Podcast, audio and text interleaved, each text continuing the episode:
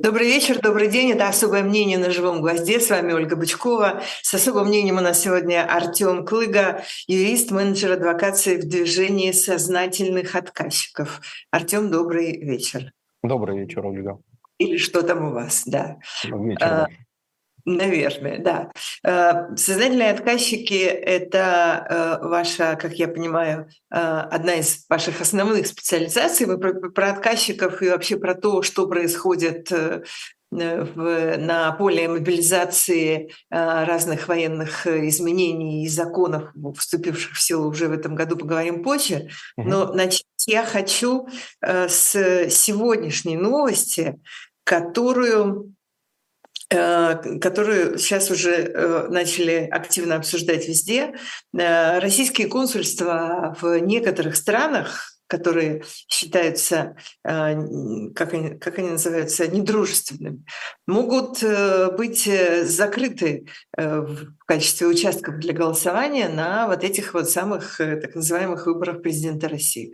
В общем, я не знаю, конечно, может быть, раньше было когда-нибудь такое, но, мы, но на моей памяти Э, это первый раз, когда э, соотечественников, так называемых за рубежом, или людей, которые находятся за рубежом, э, лишат возможности проголосовать на таких важных выборах. Во-первых, как это возможно, спрошу я вас как юриста. И во-вторых, или еще более, во-первых, я вас спрошу, а чего боятся-то товарищи наши? А, да, но, собственно, пока что решение конкретного не принято. Я читал сегодняшний материал в «Ведомостях», если мне память не изменяет, а, о том, что есть такая инициатива, а, но ЦИК, там уже успели журналисты спросить э, Центральную избирательную комиссию, уклонился от ответа, не сказал ни да, ни нет. Действительно, у нас не так много людей, на самом деле, проживает за рубежом, которые имеют, э, собственно, право голосовать по, по спискам Около полумиллиона, как я понимаю. Даже да? 2 миллиона, и это все считается по а. спискам избирателей, если человек встает на так называемый консульский учет. Но по практике могу сказать, что, во-первых, не все знают про то, что можно на этот консульский учет встать, это никакая не обязанность. А, а, конечно же, людей гораздо больше, но еще и не все доезжают, собственно, до голосования. Я посмотрел небольшую статистику того, что было, например, в 2018 году. Что-то в районе 440 тысяч человек проголосовало на выборах президента в 2018 году, и там 85% проголосовавших выбрали, ну, судя по результатам, э, не знаю уж как считали, Владимира Путина. Там 5% за Грудинина, 4% за Собчак, примерно такие данные. А, действительно, организовывается все это голосование вот в консульствах, которые находятся за рубежом, и должны, собственно, эти консульства сформировать участковые избирательные комиссии, которые это голосование проводят. А, я бы отметил, наверное, такую тенденцию этого года. Это, собственно, сокращение консульского присутствия во многих странах и сильное усложнение, на самом деле, людям, которые просто проживают, ну, банально консульские услуги получать. Здесь, наверное, нужно выделить Германию, в которой проживает довольно большое количество наших соотечественников, и которой до недавних пор, в 2023 году, было довольно много консульств там на севере и на юге страны, но с 2024 года сохранится буквально два места, куда россияне могут ездить. Это Берлин и Бонн. И Бонн, да, если мне память не изменяет. А, вот, собственно, например, людям, которые живут на юге, там где-то в Мюнхене или в Штутгарте, уже будет гораздо проблематичнее ехать голосовать, и, скорее всего, они откажутся. Тенденция на сокращение консульского присутствия есть не только в Германии, в той же Чехии мы это наблюдали, и в других странах. А, поэтому, ну да, собственно, можно констатировать, что на предстоящих выборах, скорее всего, а, проголосует гораздо меньше уже людей за границей. А к вопросу о том, а зачем нужно это делать, тут на самом деле, наверное, вопрос больше политический. Я не скажу... Подождите, можно, да, можно да. я вас перейду на да, секунду? Да, да. Вот на этих прошлых выборах, о которых вы говорили, угу. там же как раз появилась вот такая вот практика когда э, консульства, избирательные участки в консульствах приписывали к каким-нибудь российским регионам. А, а, да. И, да, и это, с одной стороны, позволяло, э, может быть, не знаю, там, как, это, как это работало административно-организационно, но это позволяло размыть, размыть вот такие вот протестные результаты в тех случаях, вероятно, это я фантазирую, конечно, когда не было, например, возможности или было не очень удобно их как-нибудь эм, перерисовать, скажем аккуратно. Ну, это прикрепление, оно чисто техническое, и, наверное, больше тут э, стоит о нем говорить в контексте, например, парламентских федеральных выборов. То, что касается президентских выборов, куда там этот округ не закрепляет, чисто по подсчету результатов сильно там как-то по-другому, не сказать, что голосовали наши соотечественники за рубежом. Вот, поэтому то, что сейчас стали задумываться о том, чтобы усложнить, да еще и вот выделили на самом деле довольно странный критерий недружественные государства. Действительно, там есть такое распоряжение правительства, по-моему, Э, с государствами, которые являются недружественными. Не совсем понятно, какая там, разница. Да? В этих недружественных государствах проживают те же граждане России, у которых есть внутренний паспорт, они могут приехать э, вне выборов с ним, показать, например, регистрацию по месту жительства России, получить бюллетень. Да, но у нас уже были новости, это точная информация о том, что, например, никакого дистанционного электронного голосования не будет для тех, кто проживает за границей, то есть никак с легкостью проголосовать через компьютер не получится. Соответственно, ну, усложнения, а если еще и слабое консульское присутствие в стране, если еще вообще не будут создаваться избирательные участки, то ну, огромное количество э, людей останется без такой возможности проголосовать, что, конечно, является ну, даже неаккуратно скажу, а прям скажу, что это является нарушением избирательных прав граждан. Я спрошу об этом. Да, вот еще про консульское присутствие. Дело же не только в том, что, например, какие-то консульства закрылись, и в каких-то странах, где было несколько консульств в одной стране, их стало, например, меньше.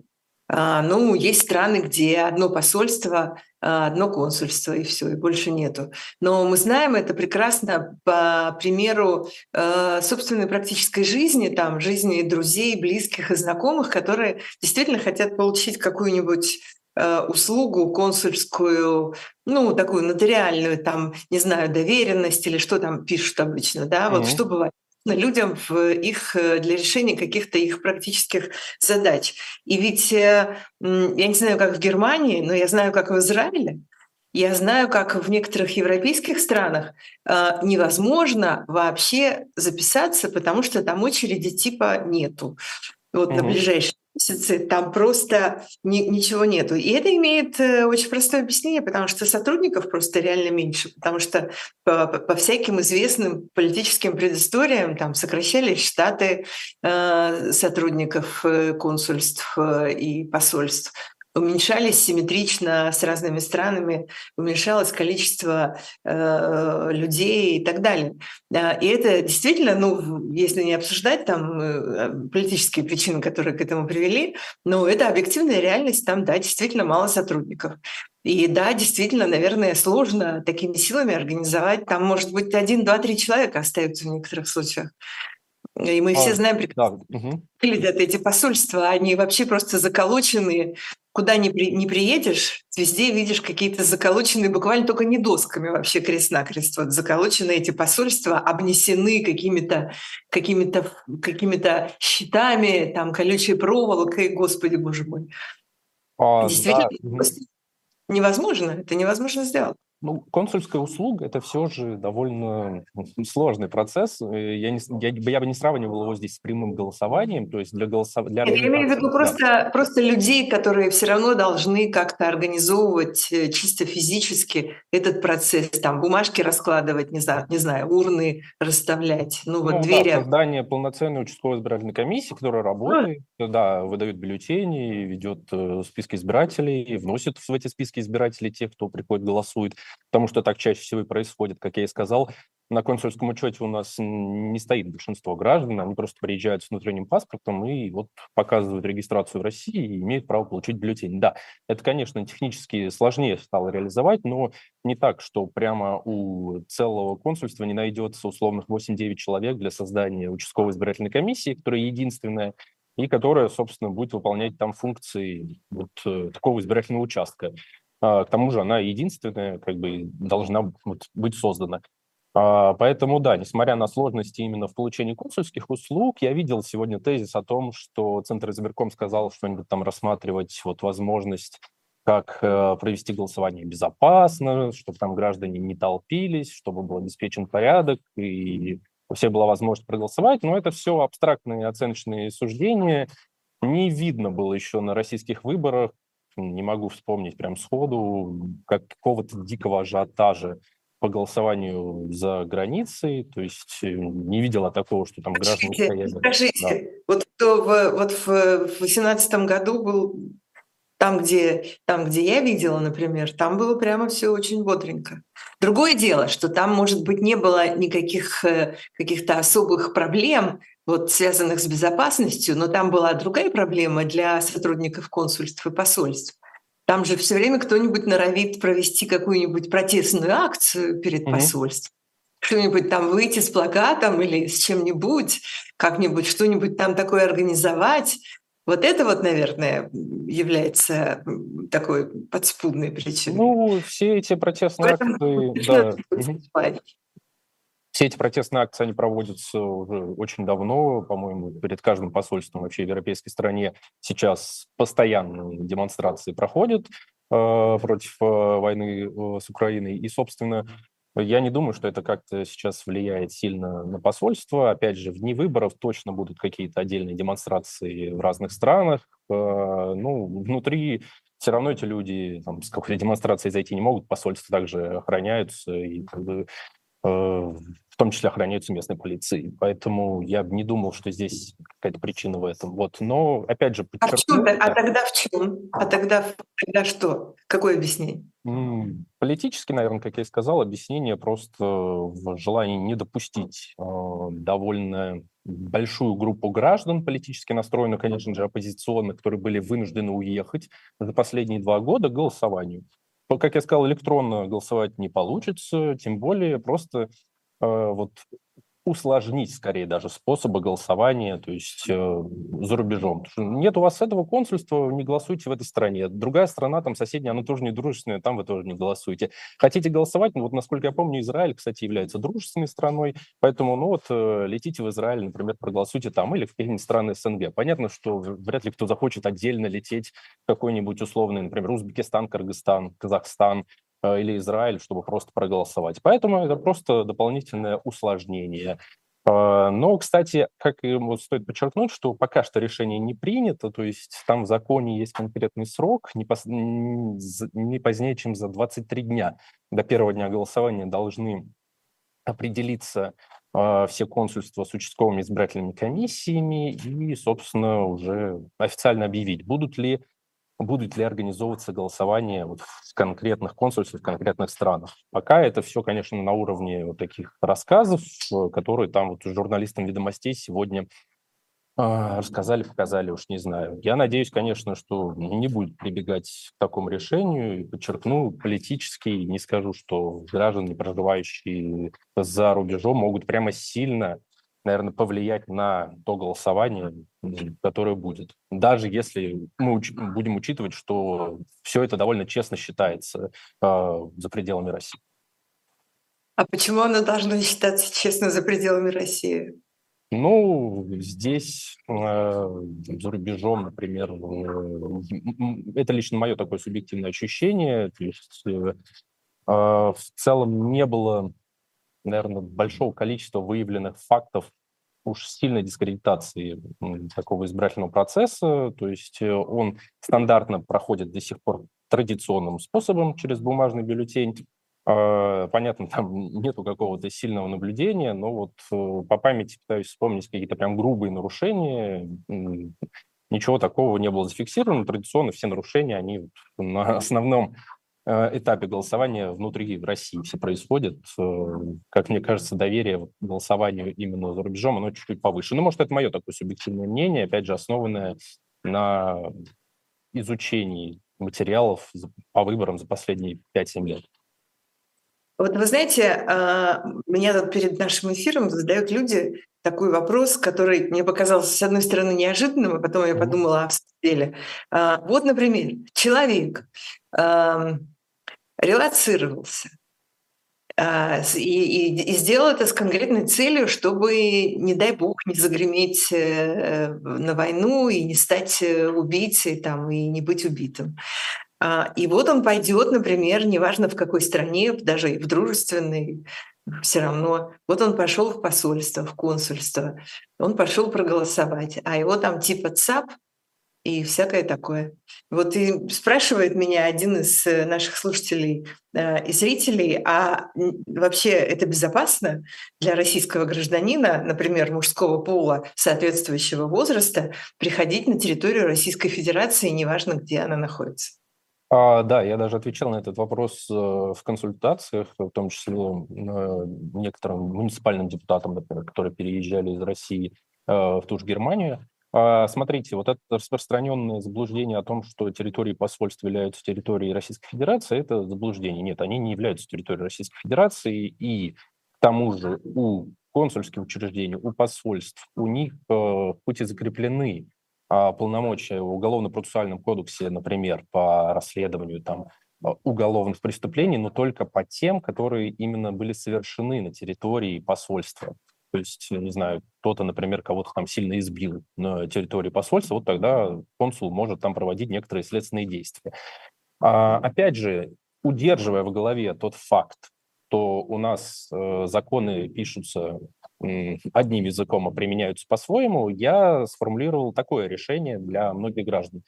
А на тех, например, на кого возбуждено уголовное дело в России, и тем более, если там объявлен федеральный розыск, я бы не рекомендовал ходить ни в консульство, ни в посольство, не появляться там, а, дабы лишний раз ну, не получить, например, какое-нибудь просто произвольное похищение и вывоз на территорию а, Российской Федерации. Мы недавно видели, например, в Армении довольно неприятный случай, но он был связан не с тем, что человек пришел в посольство, а с тем, что человек находился относительно недалеко рядом с военной базой, Российской Федерации, которая находится в Армении, и он просто был похищен. Потом власти Армении сказали, что мы ничего не знаем, мы никуда никого не выдавали, то есть остается утверждать, ну, остается как бы считать, что, скорее всего, он был просто выкран. Да, то есть это я к тому, что произвольное правоприменение, оно всегда с нами, Поэтому вот людям, которые находятся там в федеральном розыске или там, на кого возбуждено уголовное дело, точно лучше не ходить. Что касается мужчин призывного возраста, там, да, если мы говорим о мобилизации, например, здесь я не вижу сильных рисков по вопросу вот, просто прийти проголосовать.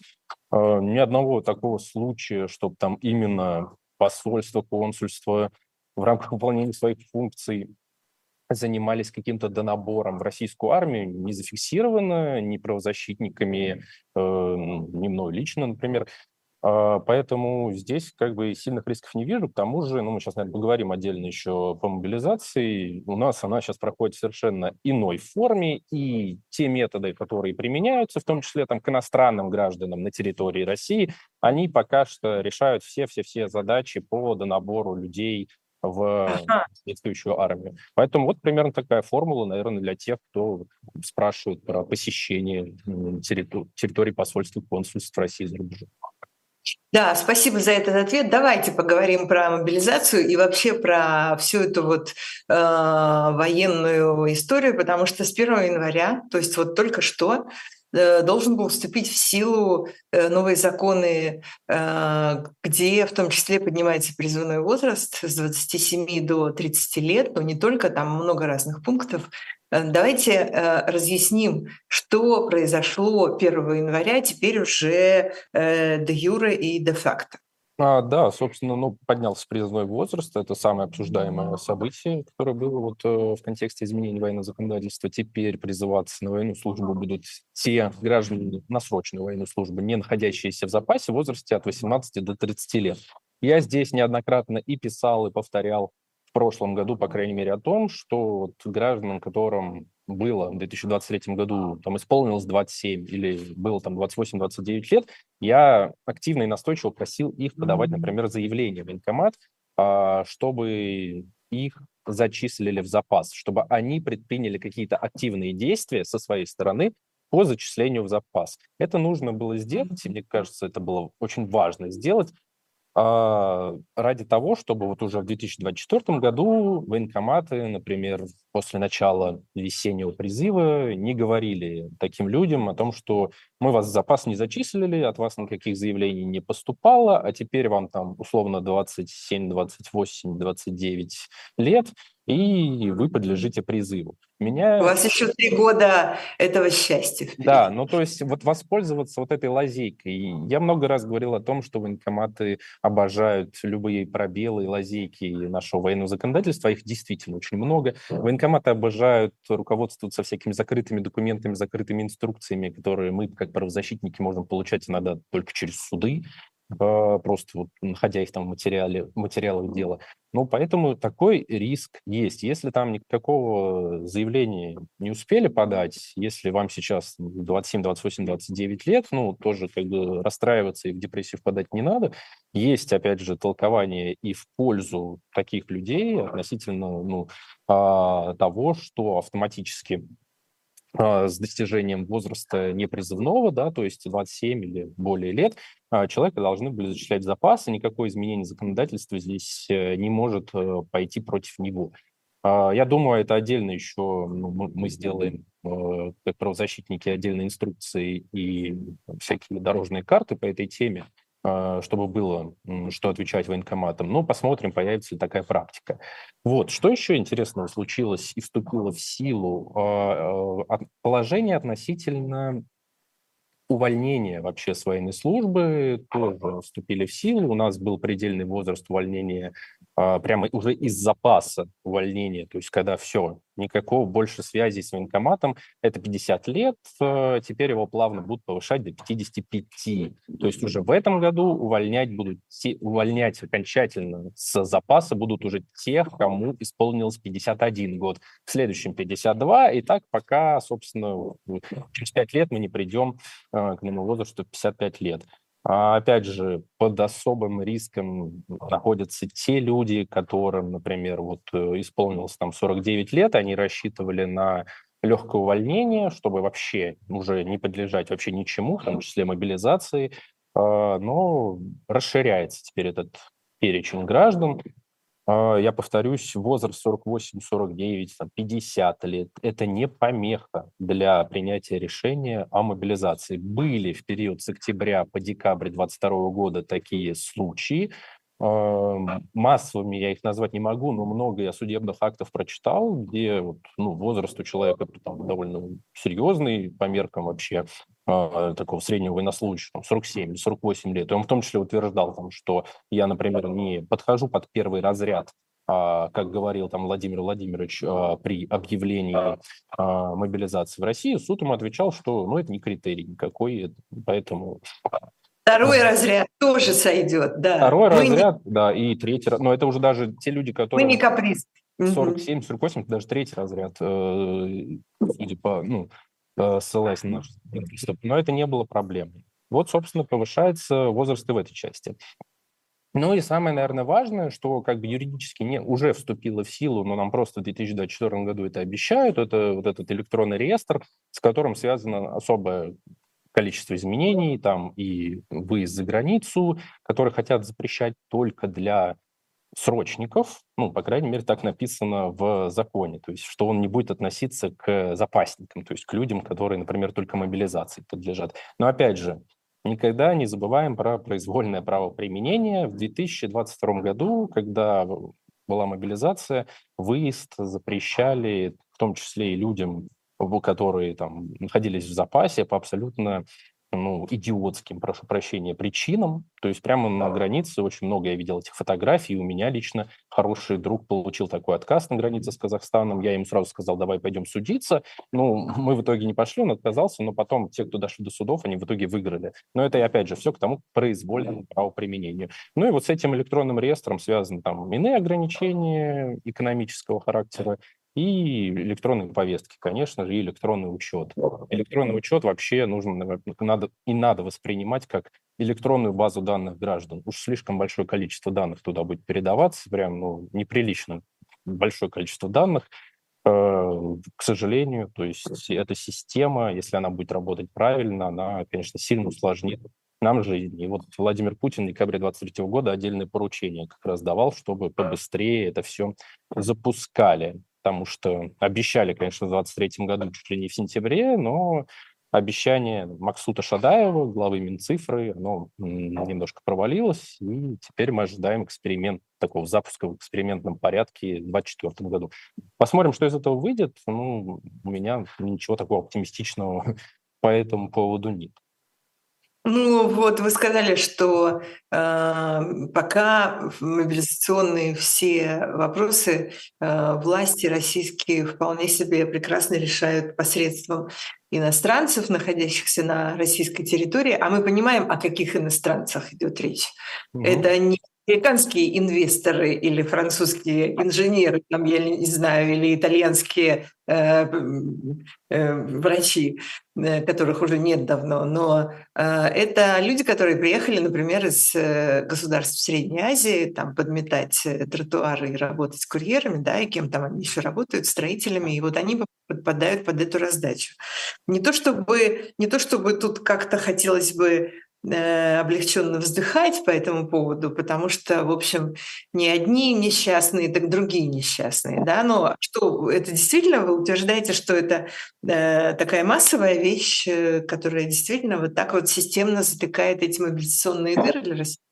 А, судя по моему, собственно, общению с правозащитниками, которые, например, помогают э, мигрантам на территории России, да, это становится, это становится массовой вещью, а, к сожалению, вот именно мигранты, которые хотят в будущем получить гражданство Российской Федерации или приезжают в Россию вот именно с такой целью, да, мы понимаем, да, что, например, американцы условно, которые, если они находятся там в России, они не сказать, что желают, наверное, получить гражданство Российской Федерации, вот, поэтому, да, они не в приоритете. А граждане из стран СНГ, например, приезжают, ищут работу, могут легально находиться на территории России, там, вставать на учет, э, продлевать свое время пребывания, но против них работает сейчас практически все законодательство, в том числе миграционное. Для начала, ну, у нас очень на самом Его деле... надо было тоже поменять, да, для этих целей? Да, да, закон о гражданстве чуть-чуть поменяли, даже не чуть-чуть, а полностью новый закон о гражданстве приняли и вносили изменения в федеральный закон вот, а, нас основной а, по военной службе. А, какие изменения там были? Они строились на упрощении выдачи российского гражданства для тех граждан, которые, например, подписывают э, контракт э, с Министерством обороны. И этот контракт э, заключается на срок не менее одного года. А, Еще в сентябре, когда была объявлена мобилизация, там спустя 7 дней Владимир Путин принял указ об упрощенном приеме в гражданство тех людей, которые вот э, вступают в ряды Минобороны. Тогда там не было никаких указов на, например, специальную военную операцию. Потом в 2023 году стали менять этот закон о гражданстве, и вот буквально 4 января уже 2024 года Владимир Путин принял новый указ в соответствии с новым законом о гражданстве, из которого мы, например, узнали, что граждане, которые либо будут поступать э, в Министерство обороны, либо уже находятся на военной службе, иностранные граждане, э, к ним не будут применяться требования при получении гражданства Российской Федерации, например, затрагивающие знания языка, знание русского языка или срока проживания на территории России. То есть подписал контракт, э, вступил в ряды вооруженных сил, все, через месяц может буквально подаваться на гражданство и не, не спросит себя ни за язык, ни за срок проживания. Вот такая вот э, упрощенная практика, и распространяется она в том числе и на членов семьи, семьи такого гражданина, то есть на э, супругу и на, на детей, если они есть. Известно, известно, э, какие масштабы явления? Вообще, а, сколько вот второй раз, второй раз задают этот вопрос. На самом деле, с 4 января пытался я поискать э, по там, статистике про стату или по каким-то иным источникам, не нашел пока что. Было бы на самом деле интересно посмотреть, но что можно здесь сказать? А, я не скажу, что массовая какая-то идет волна только из-за упрощения вот этой процедуры. Основной, основной этот ресурс, вот этот людей, людской ресурс, он идет из, прежде всего, запугиваний и обмана. Запугивать тут есть чем, как я сказал, миграционное законодательство в России тоже оставляет желать лучшего в плане какого-то понятного правоприменения. У нас есть э, целая статья в Кодексе административных правонарушений, по-моему, 18.8, которая затрагивает вот нарушение миграционных правил. И если посмотреть просто на судебные акты, которые применяются, э, которые выносятся там тем же московскими судами, можно увидеть, что ну, за любой проступок, буквально там, за то, что человек там по адресу места жительства не встал, например, или живет не по нему, ему можно оштрафовать. Второй такой штраф – это выдворение из страны. А, вот этим, собственно, выдворением и начинают пугать всех таких людей, что, мол, подпишешь сейчас контракт, то будем выдворять и тебя, и всю твою семью, потому что ты нарушил правила. А нарушить их, на самом деле, очень просто. А, вот через это метод запугивания. То есть он приносит определенный ресурс. Еще есть метод обмана, и вот этот метод, наверное, меня поразил больше всего, в том числе при подаче, например, заявлений на гражданство. Те люди, которые прожили необходимый срок там, в России, 5 лет он, по-моему, составляет, а, те, кто сдали этот экзамен на знание русского языка, те, кто там обязуются соблюдать Конституцию и законодательство, они подаются, например, на гражданство. И их, это реальный случай, о котором мне правозащитники рассказывали, их начинают обманывать, мол, тем, что принесите справку из военкомата дополнительно о том, что вы подписали контракт с Министерством обороны на срок не менее одного года. Ну, это мы тут, может, юристы-правозащитники в таком пузыре сидим и сразу понимаем, о чем идет речь, слишком это для нас очевидно. А для человека... О чем, о чем идет речь? Да. А речь идет о, о том, что человек подписывает контракт, и все, и становится военнослужащим, не получая при этом гражданство. То есть его просто обманывают при а, вот этой процедуре, официальные лица, которым он доверяет. А, и все. В смысле, он говорит, а, ему говорят, да, мы сейчас дадим вам эту справку, только вот подпишите бумажку тут одну он маленькую. Он подает документы на гражданство. Ему говорят, да, мы сейчас примем у вас документ, просто у вас не хватает справки из военкомата о том, что вы заключили контракт. Он пугается, думает, ой, я что-то не дочитал, не, может, боится общаться с правозащитниками, идет, подписывает Поняла, этот... да. И дальше, и да. дальше, и, и дальше все уже просто чемодан. А все, да. А, и автобус, никак назад не вернуться. Да.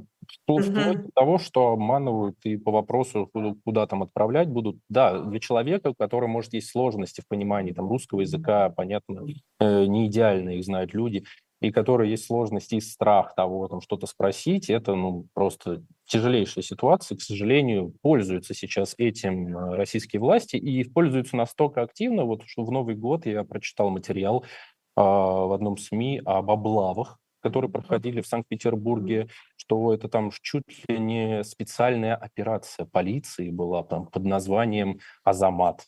Вот, э, это реально так назвали специальную операцию по вылову мигрантов э, в новогоднюю ночь.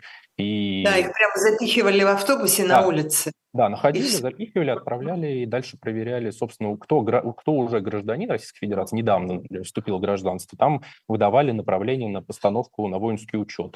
Если у нас там человек, например, не из Таджикистана, с которым у нас есть международный договор, который э, отменяет срочную службу в России, если человек прошел ее в Таджикистане, ну и наоборот. Если человек не оттуда, то он подлежит обычной срочной службе. Если вот призывной возраст, то да, э, ставят на учет и потом в ближайший призыв точно обратят на него внимание. А если это, например, иностранец, то дальше вот те методы, о которых я сказал.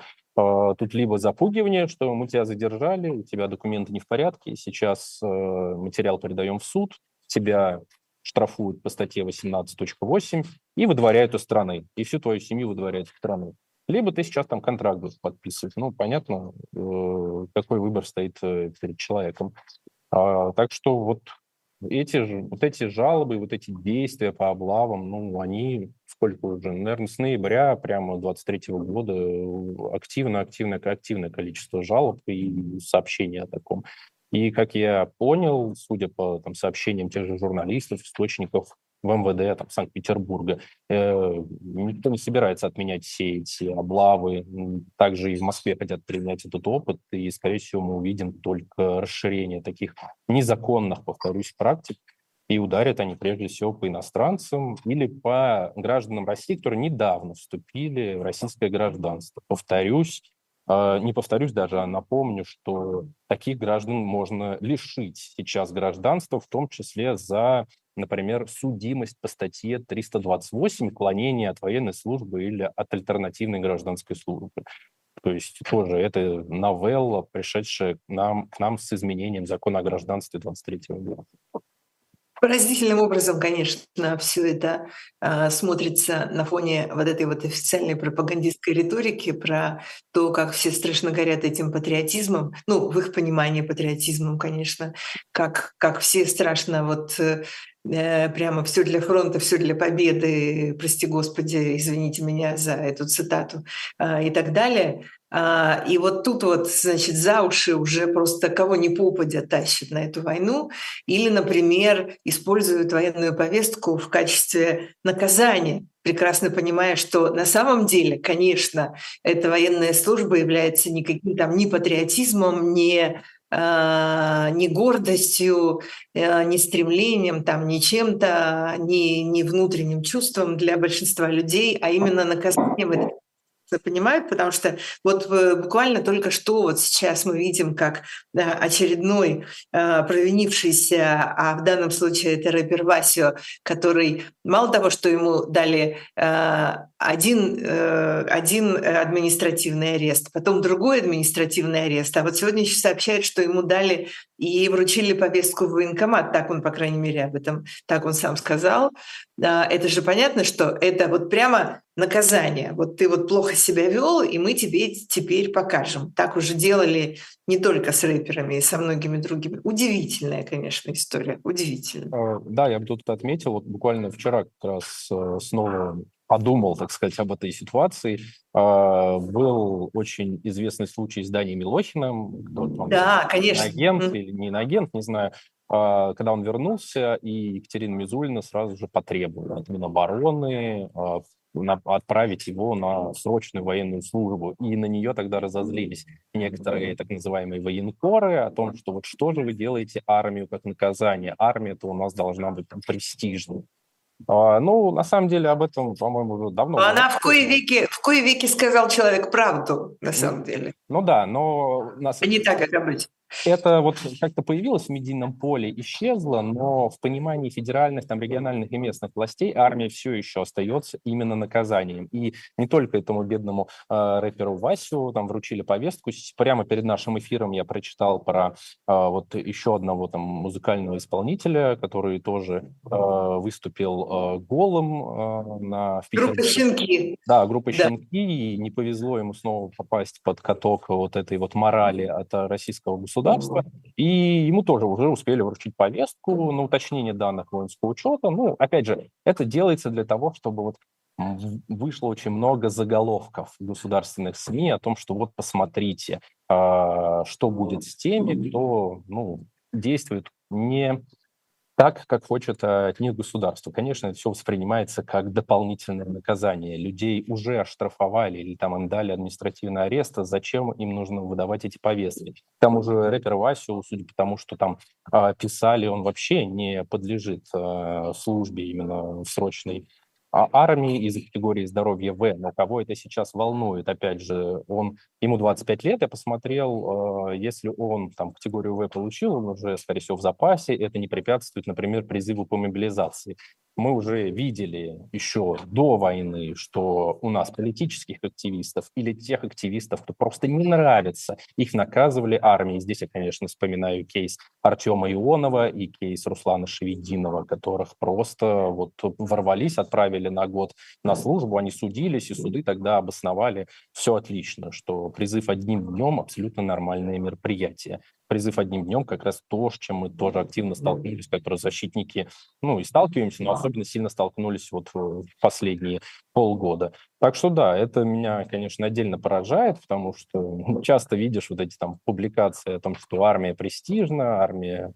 как бы туда должны идти настоящие мужчины, то есть как-то должно возникать у них желание, но потом на практике э, просто всем, кто как-то не угодил государству, выдают дополнительно повестки.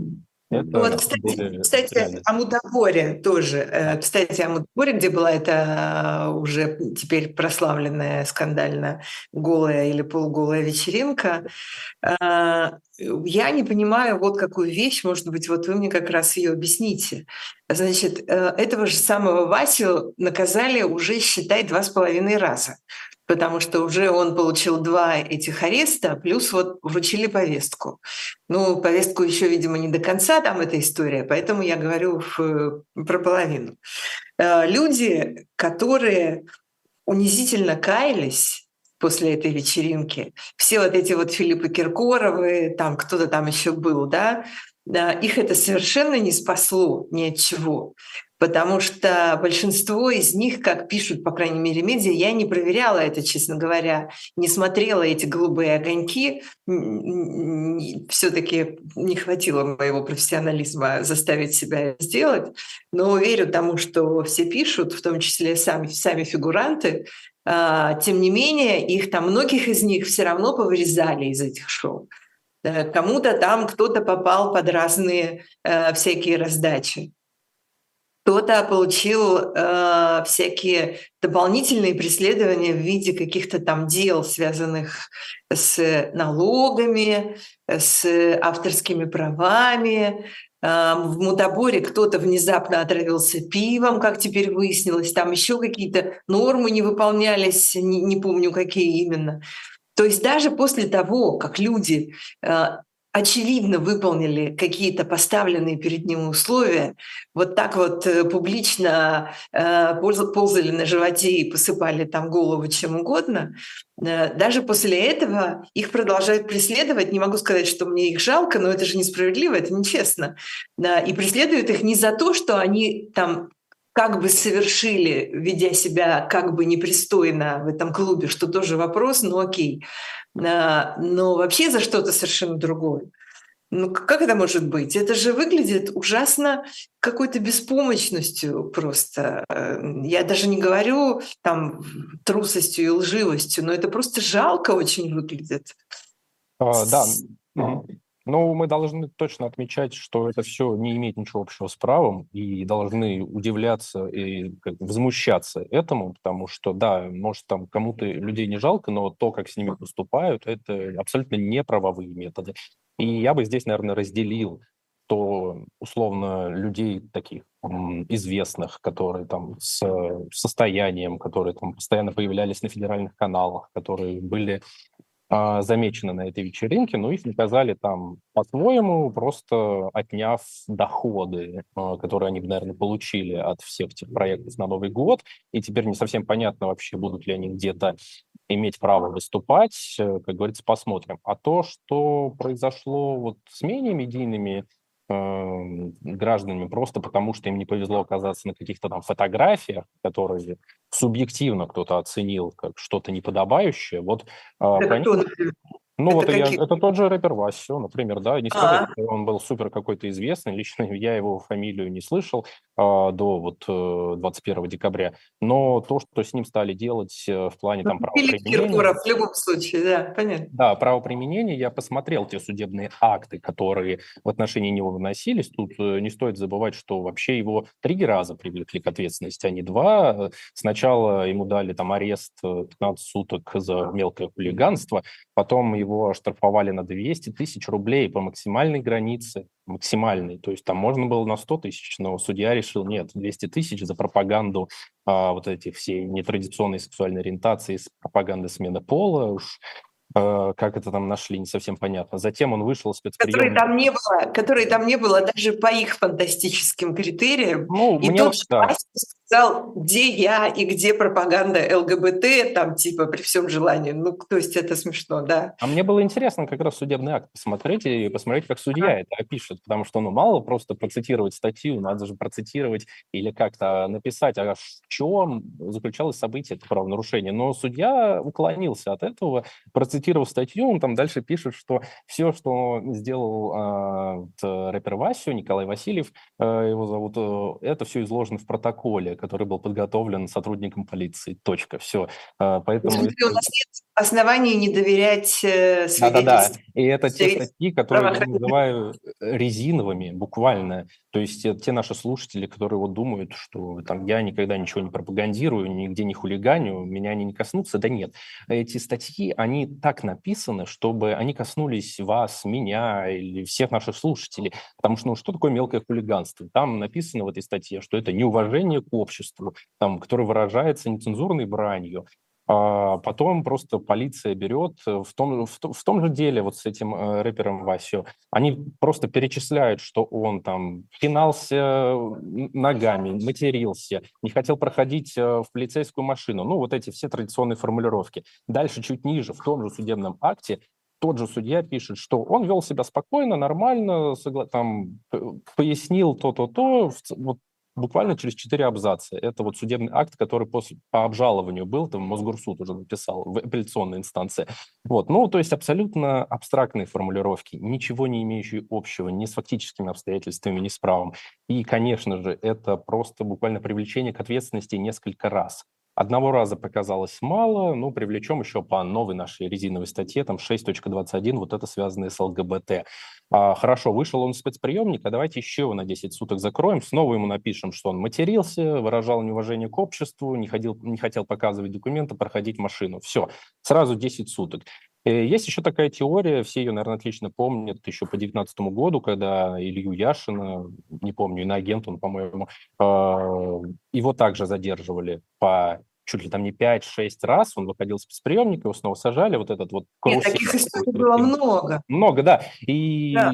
есть просто теория, и некоторые коллеги мне писали, что а может быть уголовное дело на него хотят просто возбудить, а это э, просто возможность потянуть время. Ну а почему бы и нет? Или там накапливают, да, вот эти административные кейсы, чтобы потом это все перейти ну, по этим административным кейсам нельзя потом дело возбудить. Э, то есть это 20.1 статья и 6.21, они не имеют вот этой административной преюдиции, которая влечет уголовную ответственность. Хотя да, у нас есть такие статьи в КАП, но это не те.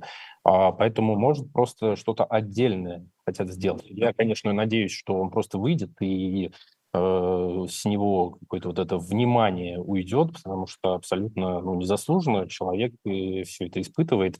И, конечно же, ну, причина всему этому ну, вот такое наше законодательство, правоприменение и такие вот реалии. А, а вот это вот э, так называемое международное движение ЛГБТ, угу. которое думали сейчас, э, оно должно ведь э, этот запрет вот этого того, чего не существует, он должен вступить в силу буквально в какое-то ближайшее время. Ну, буквально завтра. Потому что, насколько мне известно, ну это же вообще нонсенс. Вообще, ну, я думаю, многие уже юристы, в том числе в эфире «Живого гвоздя», говорили там о последствиях. Ну, да, да. А по, по, по, по процедуре, которая была, это же абсолютный нонсенс. Ну, то есть это же э, не нашли ответчика просто, не стали искать какого-то реального ответчика. Если да, его да, да. нет. Конечно. Его нет. Разместили тогда электронно на своем сайте уведомление о предстоящем судебном деле, ну, что считается надлежащим уведомлением некого абстрактного ответчика. Пришли в этот суд, судебное заседание закрыли, там эти сотрудники Минюста были в масках, э, бедолаги, чтобы никто их там в лицо не узнал. Исковое заявление, понятно, нигде не публиковали. А, судебное решение за одно заседание по такому вопросу в Верховном суде. А, резолютивная часть суда была только объявлена, ну, то есть краткая, никто не увидел мотивировки. Казалось бы, ну, а, не хотите играть по правилам игры, установленным процедурами, которые у нас есть, ну, опубликуйте просто решение суда для, не знаю, какой-то уверенности у некоторых людей, что они могут там что-то удалить, выйти из каких-то организаций, которые вы там считаете э, структурными элементами вот этого некого международного общественного движения ЛГБТ.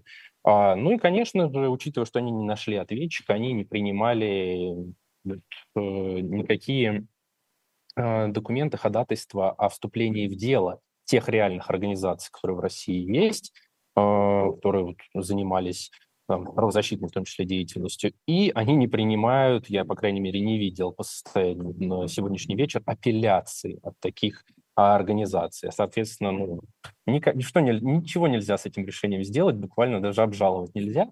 Таким образом... Зато, все... можно, зато можно с живыми людьми делать теперь все, что угодно. Да, а теперь мы вступим ну, в такую очень, на самом деле, страшную даже такой период, в страшный период времени, потому что с завтрашнего дня оно вступает в силу вот в той части тех последствий, которые возникают за а, участие в той же работе экстремистской организации, за участие в деятельности экстремистской организации, там, за демонстрацию экстремизма символики, которую, как мы поняли, по тому же 2019 году нет некого перечня, который, например, можно просто не публиковать. Э, этот перечень, он появляется произвольно, и все, что мы узнаем, это, опять же, из судебной практики.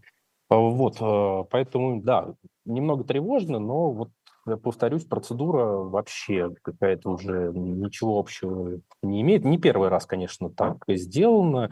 Не первый и не последний, очевидно, потому что сегодня вот мы наблюдали э, за очередным актом в этой ужасной истории с Женей Беркович и Светланой Петричук, которых оставили под стражей еще на два месяца.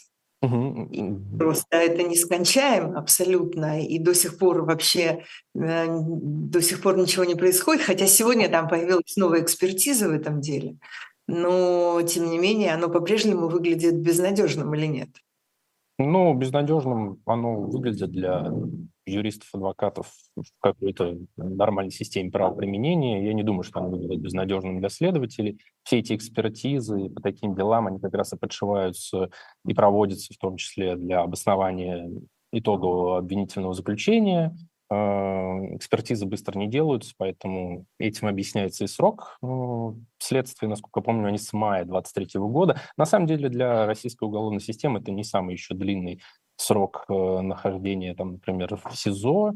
У нас в целом уголовное дело может э, расследоваться там, от двух месяцев там, и далее от 12 месяцев. Его просто продлевает э, следователь рангом выше. Например, после 12 месяцев расследования там по-моему, 162 статья Уголовного процессуального кодекса регламентирует, что это должен делать уже Бастрыкин, то есть непосредственно председатель Следственного комитета, продлевать сроки расследования.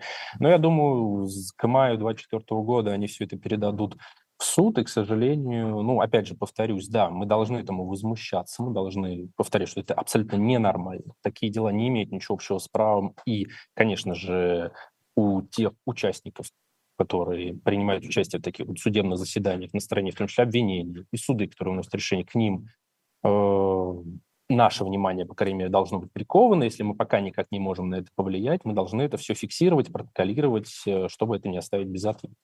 А, поэтому, ну, вот, к сожалению, такая реальность. А в СИЗО, да, ну, продлили, насколько я знаю, а, вообще не заморачиваются сейчас уже вот в таких промежуточных судебных делах, когда там продлевается срок нахождения под стражей. А, очень дежурные фразы говорит э, прокурор, то есть, э, ну, это вообще выглядит, опять же, как чисто формальный процесс.